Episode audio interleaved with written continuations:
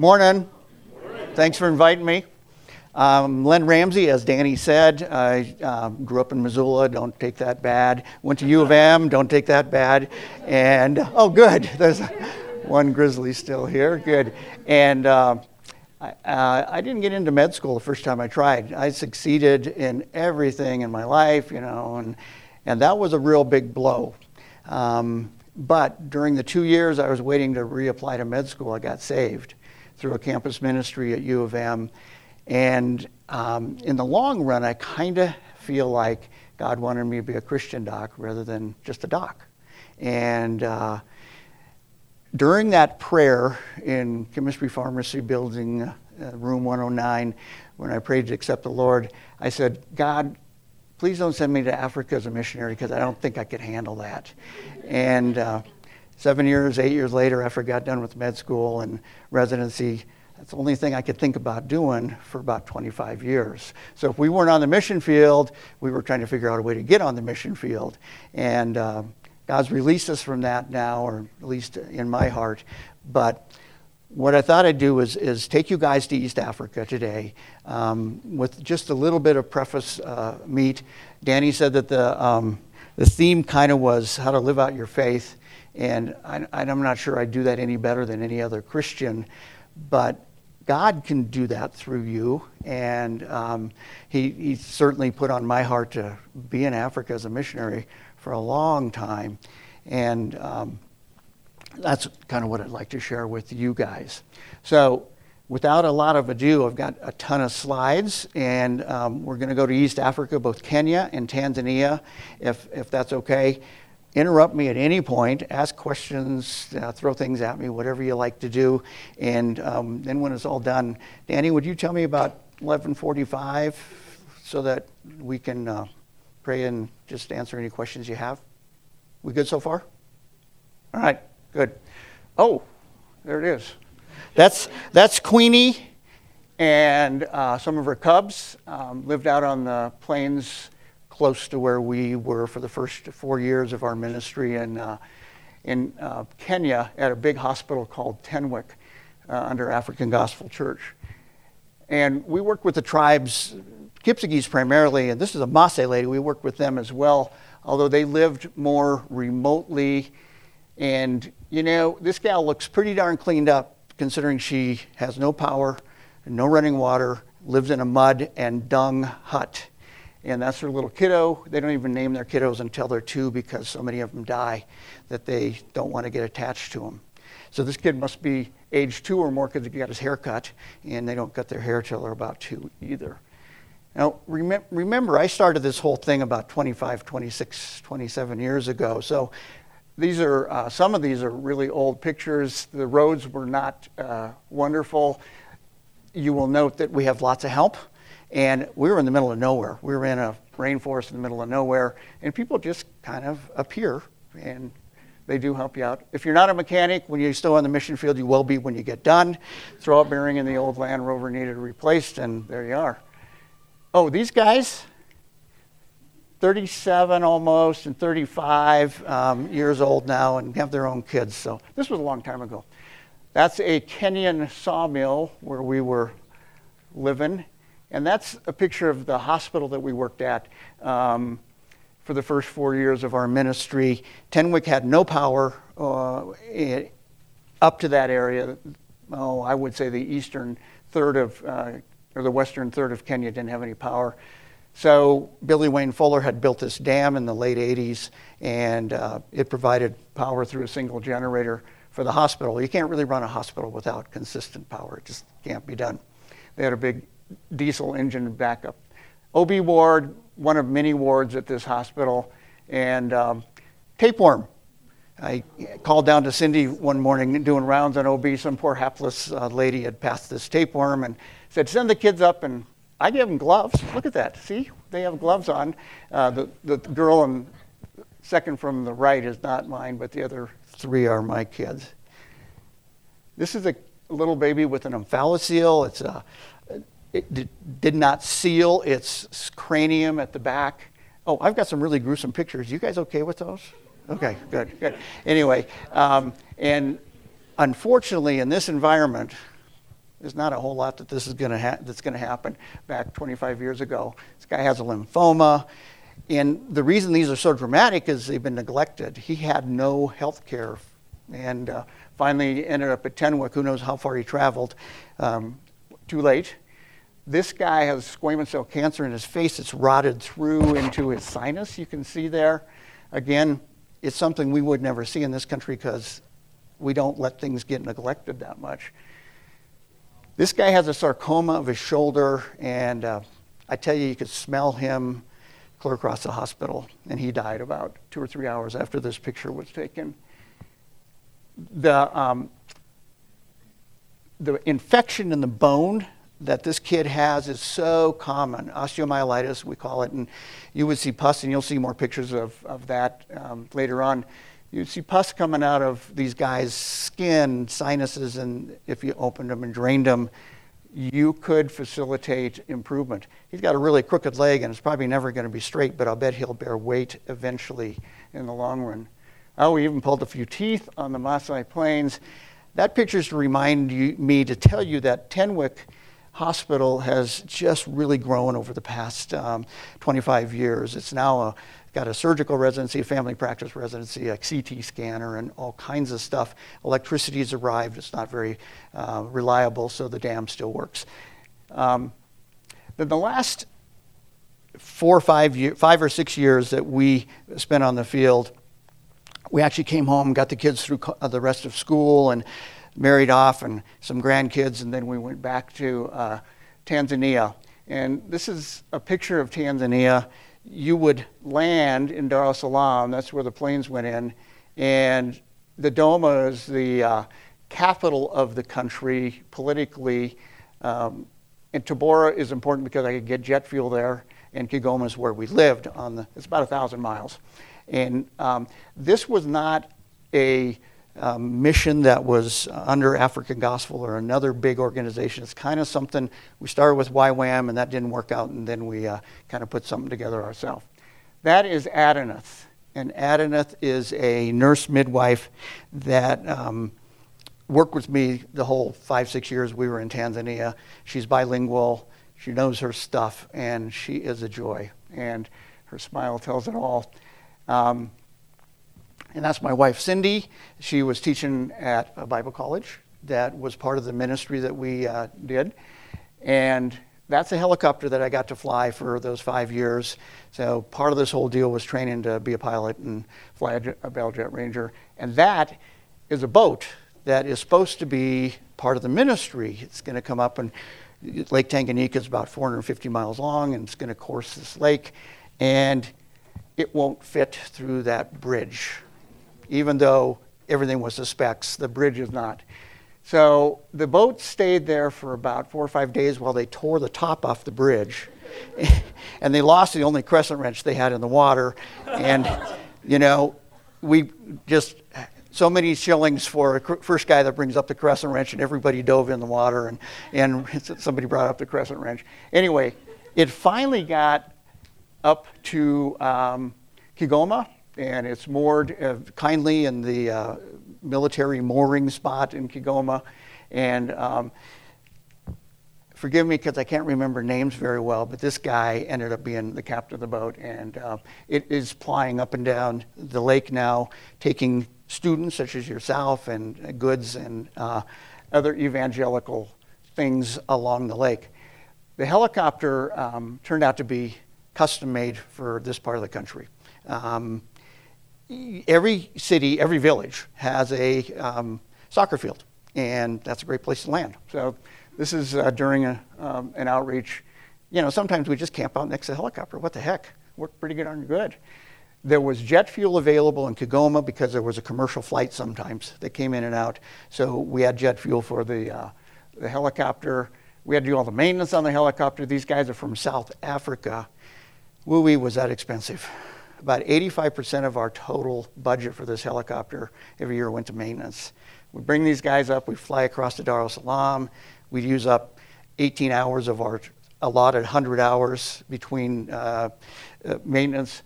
But I learned a bunch, and they let me work with them. And um, I went out to to do a pre-flight one day. There was a twin that was hung up. Number one was out, number two wasn't out down the shore, and we are going to fly down and get her. And uh, this bearing had shot. Um, so I had grease. It, it's the main, one of the two end bearings of the main drive shaft. I had grease all over the place. And for some reason, Joe had taught me just a few weeks earlier during a maintenance if you get grease all over the place, this bearing shot, and if you fly, you're going to crash. So I didn't fly. And she came down by some kind of boat, and she did well as a, as an end of the story. But um, kind of God's providence that He would teach me to kind of do that stuff.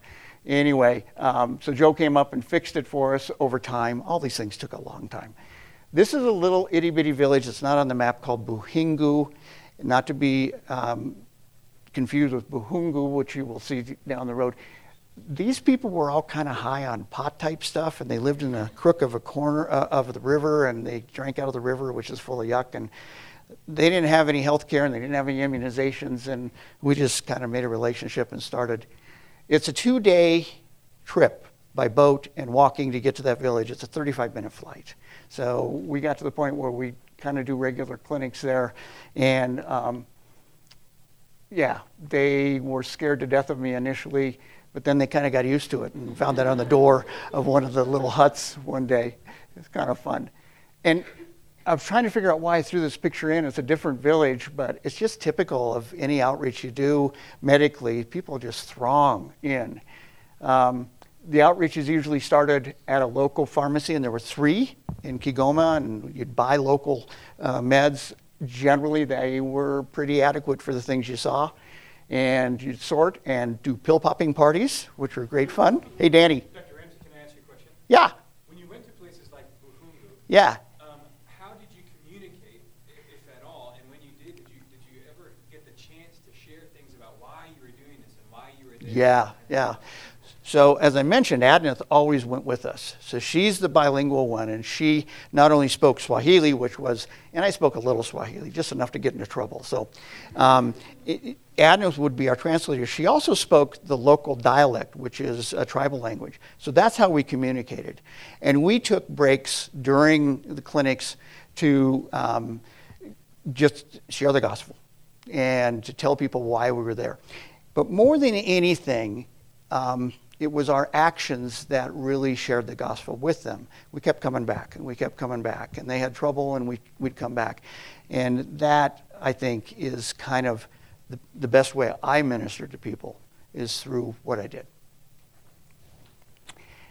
Pill popping parties in America are very weird, and you have trouble uh, getting parents to agree to that, but over there, they're, they're okay to go down the, the shore in a, bulk of people, you get on a local boat, and um, oh, that one's a little cockamamie. Oh no, it's all right. And this team went down with us, and we held um, a clinic. Uh, we would use a lot of the um, public or the uh, government clinics, but they were run down and weren't staffed. So, but we use them as facilities. I'm sticking a needle in the bone of this little kid's leg and you can see it sticking out of there. She's so darn dry you can't get an IV in her. But if you put what's called an interosseous needle in, um, it works really, really well. So she had malaria and she needed hydration, and uh, she turned out to do really well. But she looks kind of like a wet noodle laying there, and that's the way she started out. Just some stuff that we would see on these, that's the squamous cell cancer. This kid's belly, if you look carefully, you can see little bumps his liver and spleen are humongo. He probably has a cancer, uh, Wilms tumor. Um, we're not going to fix that out in the field. This guy has another omphalocele, and the other little kid was on the back. This is on the front. He's also slow. He's simple, and this thing hangs in his vision. He can't see. It's really a mess. And to get this fixed, he has to go somewhere besides in Tanzania. Nobody around uh, is going to tackle that. Guy has a lymphoma oh, that's my wife again, and she was my pharmacist. She knows absolutely nothing about drugs, nothing. And, uh, but she could speak, speak, enough Swahili to tell the mamas how to take, uh, give this to their kids. We would see all comers initially, and it got to the point where we were overwhelmed and I uh, couldn't see everybody. So we started just seeing kids and, in our outreaches. Um, this young man is now um, an orthopedic surgeon, or he's in a residency an orthopedic surgeon, and he's just checking for malaria. We had little test kits that you could use, and found out that about 20% of the people that were worried they had malaria really had it. The rest of them just had colds or something. Um, and you had to be pay attention to weight and balance whenever you flew the helicopter, and we had to take Adnath and her sister. And Brecken is uh, Dr. Ra- um, Robinson's um, daughter, adopted daughter. He's a local dentist. She was doing a study on um, H. pylori in the stomach. Turned out our test kits were awful, so she got a whole bunch of negatives, where she should got a bunch of positives. And that's part of the life on the mission field, too, where the study was a, a waste of time. This little old lady is a surgeon that grew up in the United Kingdom, and she comes and does things like cleft lips and fistulas. If somebody's in labor and they there's a no fit situation, the baby's head, if you let it go long enough, will erode a hole between the vagina and the bladder. And then you get to pee out your vagina for the rest of your life, and you're an outcast. Nobody's going to touch you. And uh, she will fix those kind of things. And I found out about her, so we would transport, you know, in our outreaches, we'd find things that needed to be fixed, and we'd transport them whenever she showed up. This is a young man who's had that cleft lip forever, and she fixed him, and that's uh, him in the helicopter when we took him back home. And we had an outbreak of, of uh, polio over in the Congo. It's about 40 miles across the lake, and there was a lot of worry that that was going to migrate over with the uh, illegal trade that goes on across the lake all the time. So this guy's from the World Health Organization, and we flew him and a whole bunch of other um, government uh, people around. They made a actually made a vaccine for this polio strain. It was great. We're back in Buhungu, and we vaccinated every kid that couldn't reach his ear. Now, if you can reach your ear, you're probably about five years old. Um, you're school age, and then you don't need vaccinated anymore. But we, we vaccinated all the kids in about 15 minutes. It was an oral vaccine, it was done. It was so much fun. Real quick, this helicopter, when we bought it, we didn't realize had a litter kit in it. What that doesn't mean for kitties and litter, but what it means is you could stack two um, stretchers, one on top of the other. You jerk off the door and you stick the person in there. This lady um, was in labor. She'd ruptured her uterus. Her kid was dead, and she was almost dead. And we were trying to get her to a facility that could manage that. Um, you make sure everything's all bolted down. You get all the players involved. That's her sister, and then Adnath, and start up, and off you go. About uh, five minutes before we arrived at um, Heri Hospital, where we were taking her, Adnath just said no, and she died. So, to finish that up, they won't bury a lady with a baby inside. At, at just cult, kind of a cultural thing. So we took her back to her home, did a hysterotomy, you call it, I guess, C-section on her, got the baby out, and uh, then they would bury both her and the baby in separate graves. When we went to Heri, often it was like this. We couldn't get quite up to the hospital, so either you learn to fly in that stuff or you land and they'd come down and pick us up. There she is again, and this is uh, this time she helped me jerk a, a placenta out of this lady. Um, she had a retained placenta, was bleeding to death, and um, saved her life and got a few units of blood. She had a reaction to that. It was a mess. But anyway, she saved her life. This is Buhungu, which is a um, healthcare center down the. When the British owned Tanzania, they set up a great system of healthcare. It all had gone to pot. And so this health center, which was supposed to do C-sections and kind of be a little hospital for that lower part of the lake, was in disrepair. And that's kind of what it looked like in the operating room. And we spruced it up a little bit and brought up a team, brought down a team from Tenwek Hospital that did uh, eye surgeries. They did cataracts. About two and a half percent or, or so or more of the uh, world is blind, and half those people are blind because of cataracts. It's repairable, you can fix it. So these are guys operating on cataracts. That's the team, how they got down. They flew in a caravan. I can tell you right now it costs $8,000 to hire this caravan and get the team down and back because that was part of what we had to do for ministry. Um, there was a fueling for the helicopter. We dropped drums off in boats, and, and you could use uh, compressed air off the compressor. And, and uh, fuel up off-site. Quick, here's how you do a cataract. You numb the eyeball by sticking a big old needle under it, and then you pull out the lens, and you can see that up there. That that's a cataract lens, just opaque, and uh, and all these people have patches over their eyes overnight. Isn't that cool? And then the next morning, you pull those patches off, and they can see. And we had one mama in a different location. We did like four of these uh, cataract outreaches. She had not seen for 15 years. And we pulled off her patch, and she started dancing. She was an old mama. She couldn't balance herself. She was like, whoa, to fall over. She was so excited. She said, I have never seen my grandchildren. I've never seen them. When can you do my other eye? anyway, Leonia, she is a sweet lady that we, we met on one of our outreaches. You can see the pus draining out of her uh, pretibia down here. And um, she had osteomyelitis. So we, we took her home. We took her up to Heri Hospital where the surgeon opened her up and drained her. And we gave her antibiotics for months and she slowly, slowly healed up until she was all better. But she became a really good friend. She helped a lot with the ministry, and it was kind of a sad day, not for her, but for us when we took her home. Uh, but anyway, we, we said goodbye, and she was off to her, her family. Oh, and Cindy again handed out uh, medicines. So she kind of became a regular on our uh, outreach trips. She was our pharmacist. Man, I whipped through that. You have to end every talk about Africa with baobab trees and a sunset. So that's, that's why I did this. All right, you guys. What about now? I mean, I feel released from doing mission work, um, going to Africa anyway. So, how do you serve the Lord now? What do you? it's a it's a really great question, but um, I have the advantage of still practicing medicine. I work with an all Christian group Danny mentioned Dr. Wheeler is one of my partners, and and uh, there are others that go here to church. Um, and I still think you can live out your faith. Um, for me, it's easier than maybe for other folks, just because of what I do.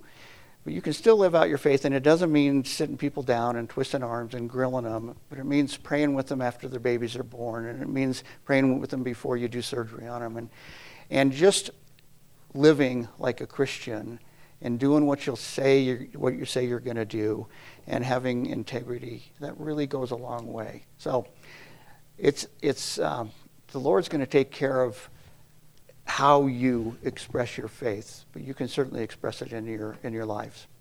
Questions answers anything. I've told you this many stories out of a huge bunch of stories over a period of years.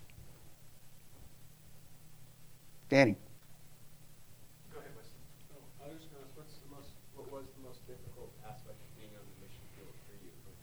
Oh, some of the some of the really good things. More than often, you would have great partners, other missionaries, um, and you could live in a reasonably comfortable environment. Us Americans, we're pretty good at that. Make showers and get power and this and that. But the biggest problem was all the cultural changes. And um, I had a pastor in Kenya once say, We're so glad you brought us the cross, but it's really sad that it was all enclosed in your culture. And it's so different than our culture that we had to peel all that stuff away to get to it. And unfortunately, growing up in America, I'm never going to be a Kenyan or a Tanzanian. And that was probably the most challenging thing is how can I interact with these people and I don't really know their culture. And you know, lived there a long time and I still didn't get the culture 100%. I don't think anybody ever would. Had a guy in Swaziland, the very first place we went to, that was born there, grew up there. He's a white guy. He's a missionary kid. He knew the language as well as or better than they did, and he still said, I will never be a Swazi. I just won't understand. And that's, that's a hard thing.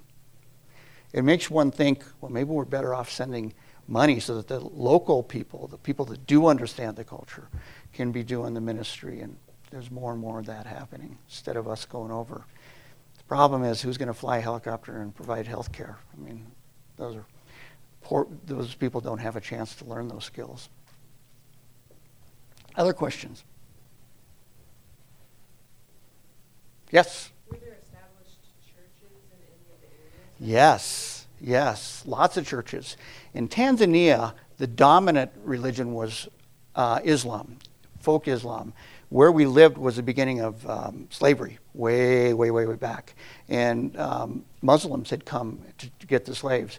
So if you said, I am a, is, I'm a Muslim, your chance of not being heart carted off as a slave was a lot better. So that had gone through the generations. There was a lot of Muslim, but it was all folk Muslim. These weren't radical people who were going to bomb you or anything.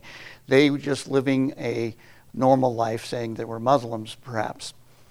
Um, but there were churches in almost all of the little villages. Um, some sponsored by different ministries, and some that spun out of those ministries.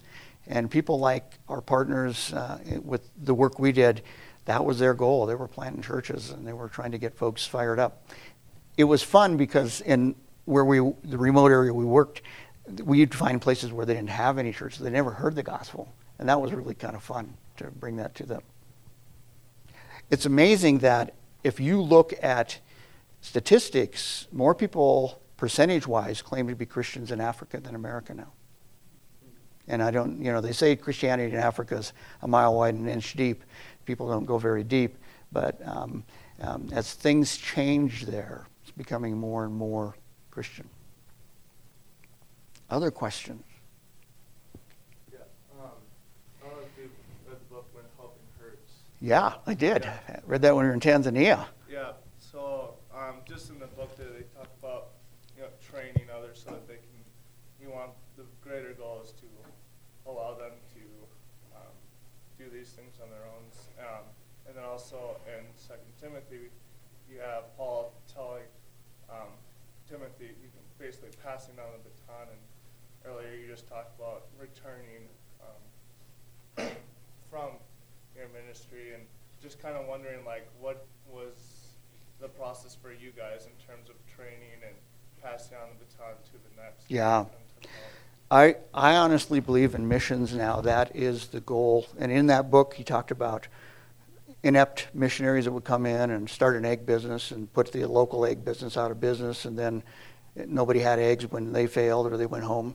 Those kinds of things. Um, and I, I honestly believe, as we spoke earlier, having local, culturally tuned in people um, go for it are, are the, is a way to go the thrust was there was a Bible college as part of the ministry that we did, and our partners took care of that. And that's still going.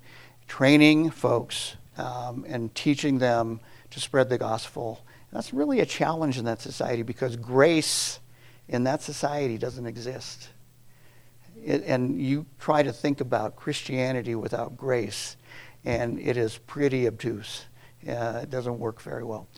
Anyway, our thrust was let's train these people up. And now they are moving down the lake into these remote villages, starting um, churches. Those uh, young people are. They come back on a regular basis and get tuned up, tune ups, and encouraged and revitalized, and they go back. So it's pretty cool. Our ministry, Adneth, is carrying on. There have been some roads cut down the lake now. You can get access seasonally a little better than you used to be able to. And she's just keeping on plugging away at what we were doing, although to a smaller extent. Other questions? What was your and your wife's experience with culture shock going to Africa and then also coming home? Yeah. Well, over, going over there, um, the big thing is you always look over your shoulder.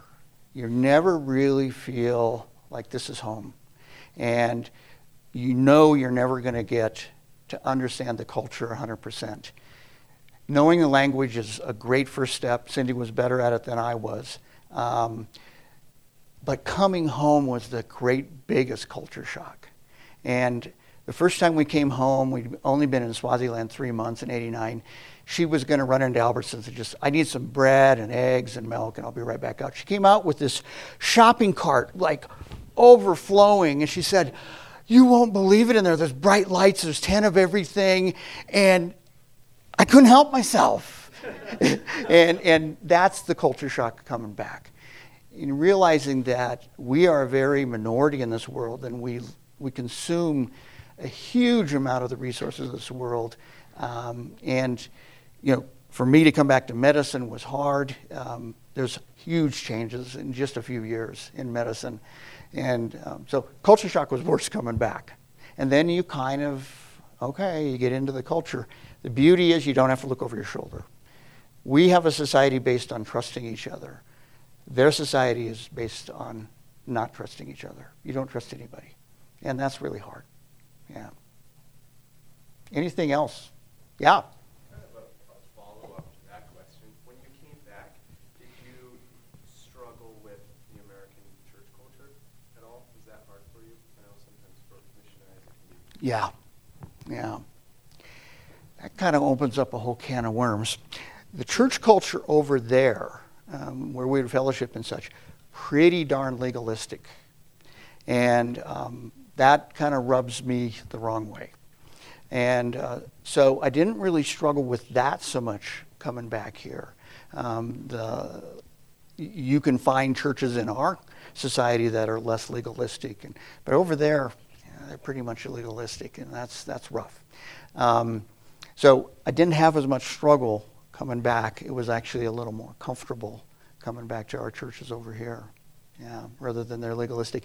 And then if you don't go to a church that kind of has that box around it, you're, you're try, you find yourself in a church where there's all kinds of wooey and voodoo and weird stuff going on, and you're kind of like, oh, this is strange. Um, yes, the power of the Spirit is really, they're very spiritual people. Everything is spiritual, and that's the problem. Animism means everything's got some kind of spirit hook to it. Um, and to translate Christianity into that type of uh, animism is really hard. So it was pretty natural for churches to have strange stuff going on. I hope that helps at all. It was it was pretty bizarre, unless you stayed with a mainline church, and then it was pretty legalistic. Yeah. When you were overseas, did you ever have some kind of spiritual warfare that you could tell pretty confidently was demonic Ooh, influences? absolutely, especially between me and my wife. And and uh, you know that's pretty common here too. But no, there were there were times where we would just have to stop arguing and realize, holy smokes, this isn't us. This is principalities, and get on our knees and pray. And and often that would be effective. Not immediately, you know, but those issues that seem so big would again take on their right size. Can you share some of the stories where it was more obviously demonic influence? Um, I'll, I'll, share one, and I was just thinking about this this morning as I was thinking about the talk. Um, there was a time when we were sitting there, I can remember looking out the window and looking at the top of the house next door, and I can't even tell you what the issue was. So it wasn't very important. But my wife was saying, You need to fall into line in this issue, or I'm going to leave. And that's a pretty big thing. Um, and I was thinking this morning, wow, you know, we've never even done that in America. Um, that was a pretty pretty unusual thing, and that needed to be addressed with spiritual, um, you know, with prayer.